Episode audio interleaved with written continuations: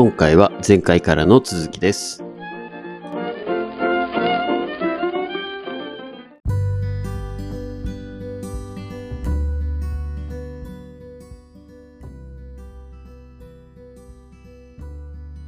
大手やからすごくこう優秀になれるのかとか、そういうのって関係あるんですか？弁護士まず、大手に行く先生って、それなりに、まあ、大学も良くて、ロースクールも良くて、司試験の成績も良くてっていう、まあ、ある程度三拍子揃ってる先生なんですよね。うんで、あの大手の事務所って何をやってるかっていうと、いわゆる企業法務って呼ばれるもので超一流企業の M&A とか、はいはいはい。そのいわゆるその超ビッグディール、数千億とかのレベルのビッグディールみたいなのを1年限りでその1件しかやらない先生とか、ね。そういう先生たちが多いんですよ。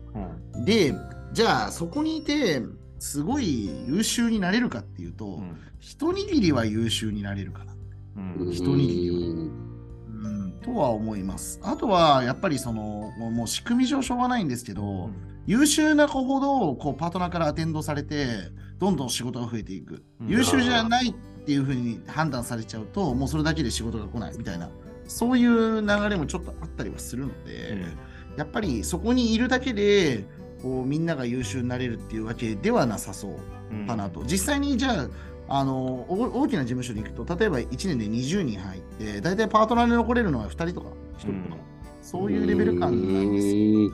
うん実際じゃあ残りの19はい人どうなったんだって、インハウスとか行っちゃって、うんでその人たちすごい優秀かって言われると、まあ、結論としてはそんなにっていう感じなるほどねにはなっちゃうとは思いますよね。イインハウスって何ですか？あ、インハウスっていうのは企業内弁護士っていうああ、はははなんですね。うん最近多いですよ。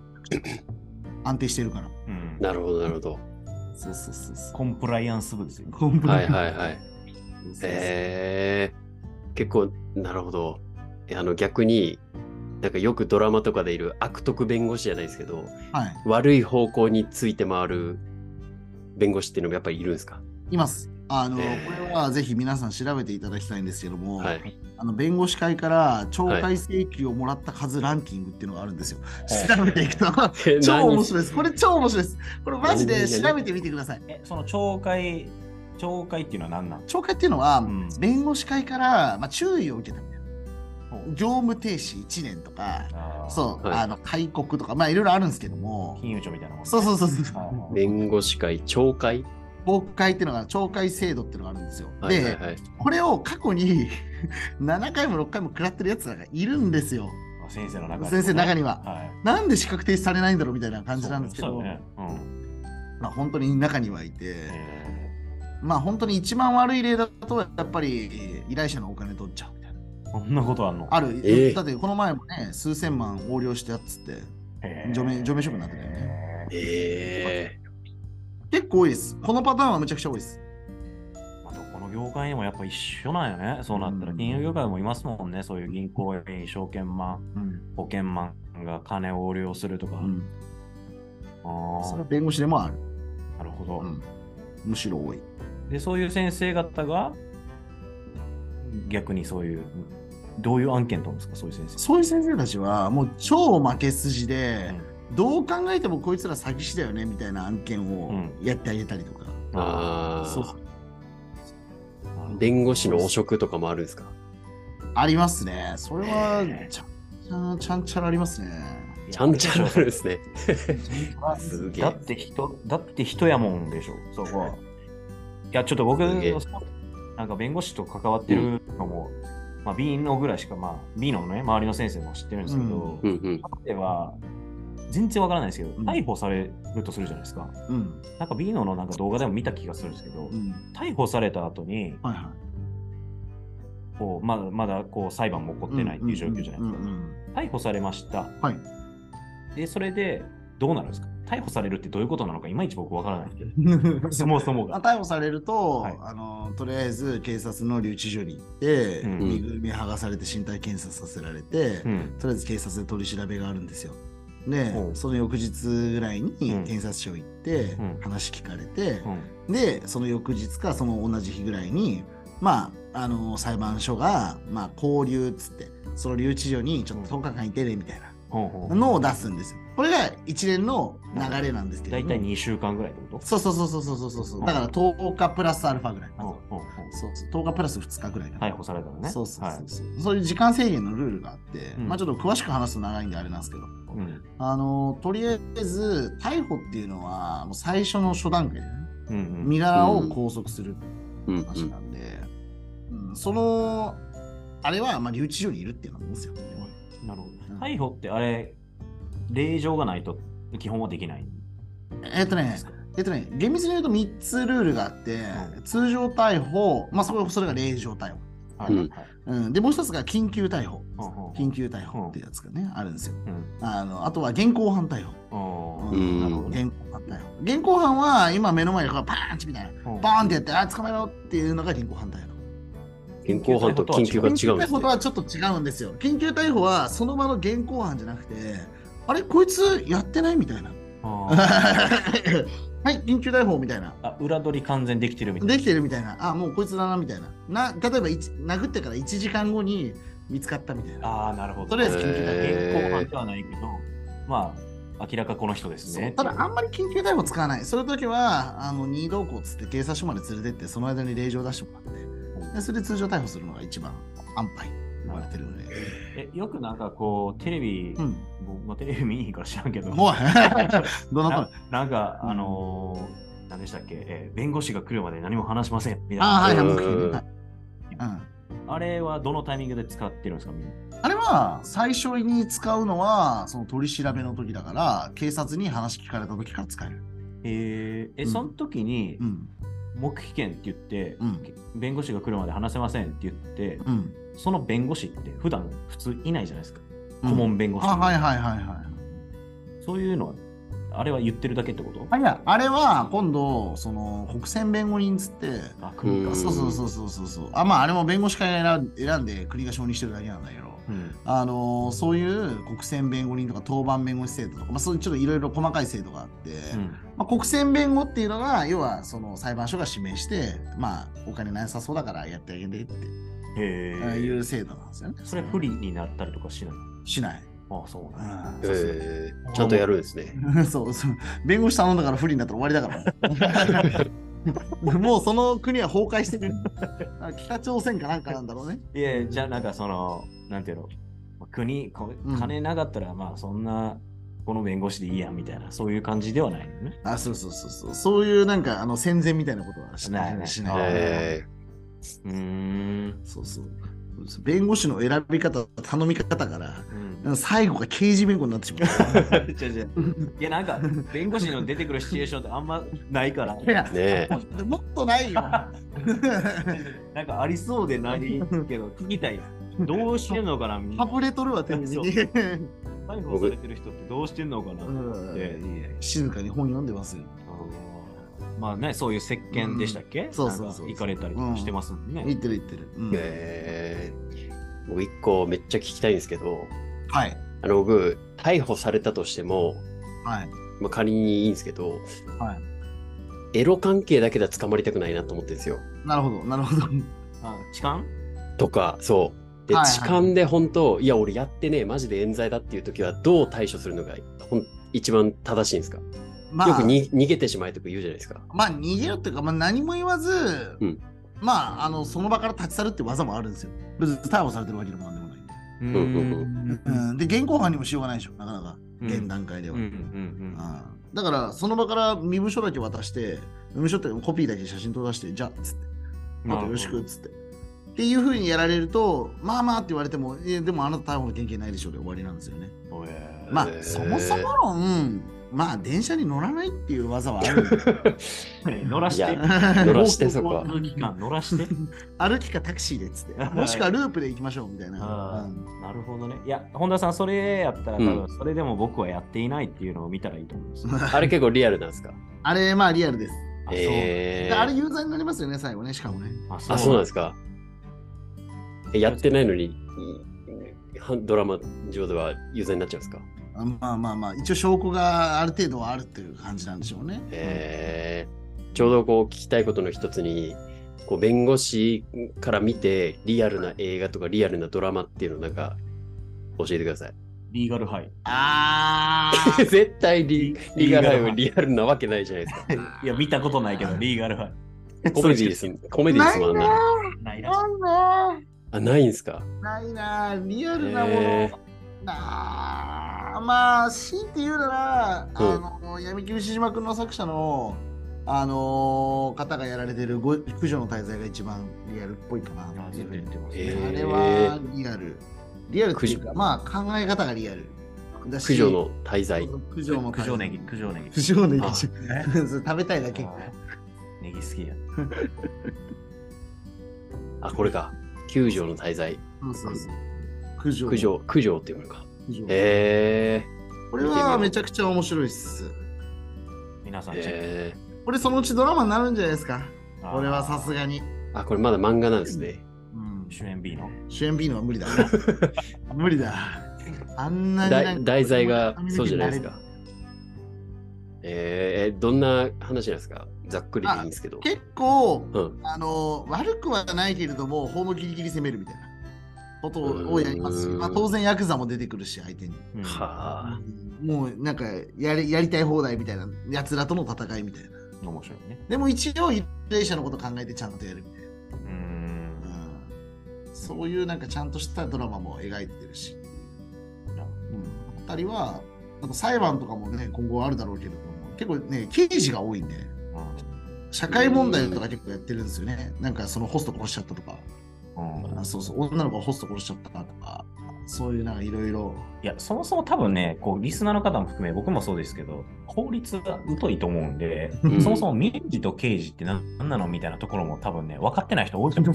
そういう話ね。そもそもね。事件、逮捕イコール、もうなんか、どうしようもない犯罪者みたいなイメージ強いじゃないですか、うんまあまあ一般的には。この間のちょうどポッドキャストでも言ったんですけど、本田さんとね、いや、逮捕って別に罪じゃないよね。逮捕は逮捕やん。うん。そっから裁判を受けて、実際に、えー有罪か無罪かうん。でしょ、っていうのが本来あるべきじゃないですか。うん。うん。でも日本のその報道ベースで言うと、逮捕イコールこいつもう罪に罪みたいな感じのすごいプレッシャーが強い。うん。でもそうじゃないよね。冤罪とかもあるよね、うん。みたいな話もあるし、うん。実際そのこう民事裁判、刑事裁判、うん。このなんていうの違い、大きく分けたらどう違うのかみたいな。まずじゃあ大きく分けて民事と刑事があるんですかね。そうですね。大きく分けて、まあ、民事と刑事しかないというふうに考えていただいて結構です。うんうんちょっと、あの、火災とかの少年審判とかそういうちょっと特殊なのはちょっと置いといて、まあ、民事と刑事がありますよってはいはいいう分け方で、とりあえずはいいとは思うんですよ。だからといって、なんか裁判の仕組みが、あまあ一応違うんですよ。民事訴訟法っていうのと刑事訴訟法っていうのがあるので、ほらほら、そうなんだよ。そう手続きが少し違うんですよね。うんで、とはいえ、アメリカと違って、こう陪審員とかあの、そういう制度を取っていないので、基本的には裁判官が判断するっていう。えー陪審員裁判ってあるじゃないですか。ある。あれは何ですか？あれは、あれは、えっと、まず日本がやってる、じゃあ、じゃあちょっと分かりやすく言うと、裁判員裁判ってあるじゃないですか、はいはいはい。刑事で。うん。あれは、えっと、何人か、まあ、あー民間の人を入れて、プラス裁判官で判断するうんうん。やり方なんですよね。うん、まあ、で、最終的にはこれ裁判官が判断するんですよ。はい。えー、いろいろ意見とか合議はあるんですけども、最終的には裁判官の意見とかを踏まえて判断するうんっていう形になるんですけども、陪審員制、アメリカでやってる陪審員制っていうのは、あれは事実認定とか、刑罰の重さも含めて、陪審員が判断するっていうやり方なんですよ。裁判員入ってないんですよ。裁判官入ってない。それって法律は続きの差配はしますけど。うんうんえ？え、その、じゃあ、こう、なんですか、死刑だみたいなことも、世論によってはなっちゃうってことですか？ああ、そうですよ。ええ怖っ。アメリカ超怖いです。ただ、アメリカの場合は、例えばその陪審員を選ぶときに何人か候補が出るんですよ、確か。うん20人とかうん何十人とか。うんで、その中から被告原告、原告被告双方から選んでいくんですけれども、その陪審員の傾向だとか、その、なんて何党を支持してるとか、うんどういう主義者かみたいな、うんとかもう全部調査された上で。うん、やられるので、そこからもう戦いになっちゃってるんですよね。そうよね。うんキリスト教の過激派なのかどうなのか。そうですね。あこういうやつはカットみたいなこれは入れないみたいな。そうね。そうなん日本のあれは、さあれ日本は裁判員制度。裁判員制度ね。あれはあくまでそのまあ、意見は言えるし、みたいな感じなんですあまあね。一応、決めはする。事実認定もするんだけども、うんあの、あれは、その裁判官も入っちゃってるから、うんうん実際はね、あの言葉で言うと全然違うものなんですよ、あれは。あ陪審制じゃないな。うん三審制って言われるものなんで。なんでその制度が採用されたんですか？あと、目結局、目的みたいな。うん。えっと、日本の場合だと、多分それを国民に負担させるっていうのが、多分国民感情に全然合わないうんっていうのが多分あって、多分難しいのではないかなと。あその最終ジャッジまでね。最終ジャッジまでうん。は国民が判断するっていうのは、うん。なんかその時代のその流れから見ても結局こうななんか南町奉行所みたいな、はいはいはいそうそういうあの時代で経緯で来ちゃってるんでもういきなりそこに市民バッて入って市民だけで判断しては多分で無理。ああ、えいや、そのなあれな、なそう。始まっそうそうそう、あれはそうそういうこを聞きたいです。そうそうあれは、うんなんかその一応なんか裁判官だと市民の感覚がなくてなんか変な判決になるからみたいなことを言って裁判員制度入れたんですよ。あパフォーマンス感がありますなー。な なるほどね。え余計に面倒くさくないか。余計に流れめんどくさくなったし、じゃあ逆に言うと、市民の感覚が正しいのかっていう問題もあって。そうやってもう感情論が多くなる。そうそう多そ分うそう。ない法律にのっとるっていうよりも感情論。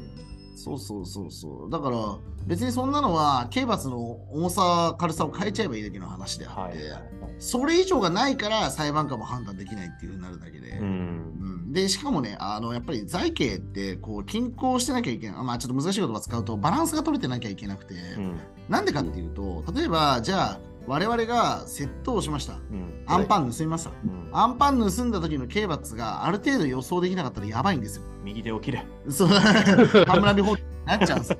だから、それが、いきなり、じゃあ、右手を切れみたいな話になっちゃうと、うんもうなんか怖すぎるじゃないですか、そんなの。うんうんうん。うんだから、ある程度はバランスが取れた結論が出るように裁判は平均化されないといけないんですよう。ね。うんん納得。そうそうそうそう。とは思うんだよね。やばい。めっちゃ面白いね。いや、面白い。弁護士。知らない世界知るの面白いですね。うん。このワントピックだけでご飯10杯ぐらい。太るで。へ 言ったからね、今日食ってな。そう。だ ーちなみに、弁護士の延長線上に裁判官が出てくるんですか？それともまた別ルートがあるんですか、裁判官っていうのは。えっとですねなるには。うん。あの弁護士になるルートっていうの、弁護士になるっていうか、その司法試験受かった後のルートがあるんですけども、司法試験受かります。うんで、受かった後には、し修習って言って、あのまあ、要は弁護士とか、まあ、裁判所とか検察とかに行って研修するみたいなのが1年あるんですよ。はいはいはいはい。その時に、こう、えーっと、裁判官になりたい人、検察官になりたい人、まあ、一応手を挙げるんですよね。まあ、手を挙げたからってみんながなれるわけじゃなくて、はいはいはいそこはい。から裁判所が、まあ、この人ならいいよ。あこの人ちょっと成績的に難しいよとか。そういうのをやった上で、最終的に手を挙げた人の中でなる、ならないみたいなのが決まるんですね。へーだからお医者さんとその辺のルートなんか似てる感じがしますね。うん研修でどこも触れてみたいな感じでよく言うじゃないですか。うんうん、へそうそうそうそこは変わんないですね。ーじゃあ裁判官になってる人もいるんですね。同期とかも含めて。司法試験もう二度とやりたくないよ、あんなの。などれぐらい勉強したんですか？ね、だから、その動画でもちょっと上げたんですけど、うんうん。1万時間はやってんなっていう。なでもだから、大学1年生から1、2、3、4でしょ？ロースクール2年でしょ ?1、2みたいな。で、ちょっと計算してみたんですよ。1日少なく見積もって、5時間は勉強したよね。うんで5時間を、まず300、まあちょっと休みもあったとして、うんじゃあ300、300日ぐらい？うん ?300 日ぐらいやりましたと。うん。で、5時間かける、えー6年。うんうんそれかける6年。まあやってるなっていう。8000とか1万とかぐらいはいっちゃってんだろうなっていう感じはあるんですよ。生まれた子供が小学生に上がるぐらいはやってるってことよね。そう。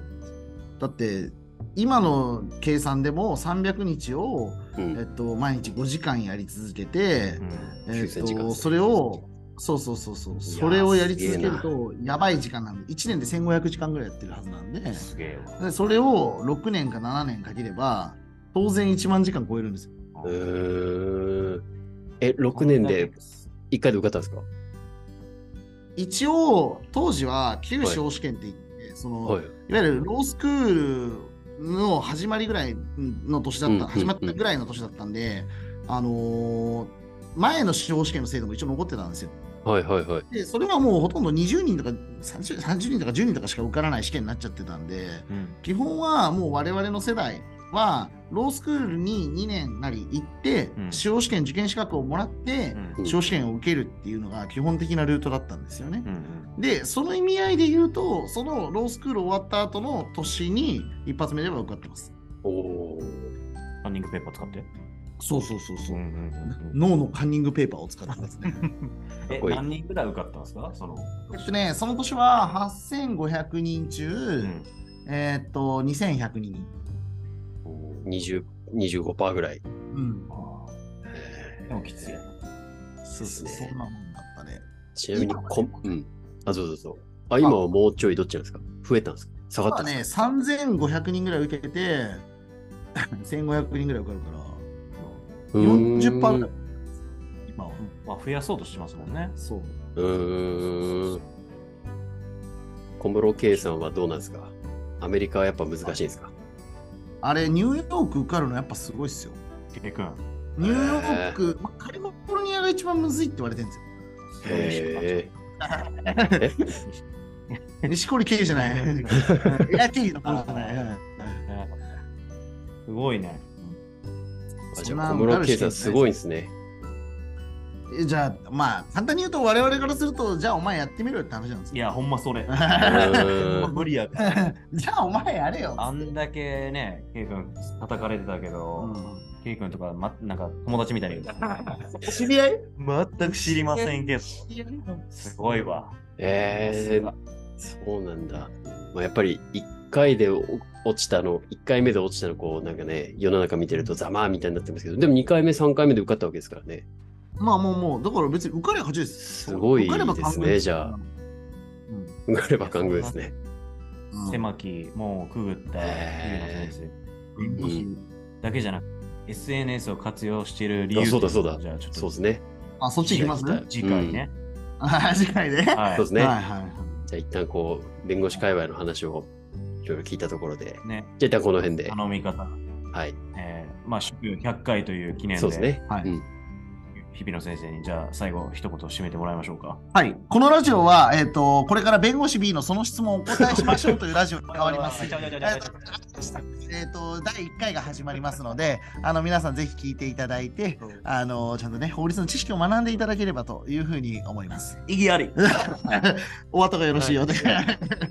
ということで、はいはい。ありがとうございました。これで。はい。ありがとうございました。ありがとうございました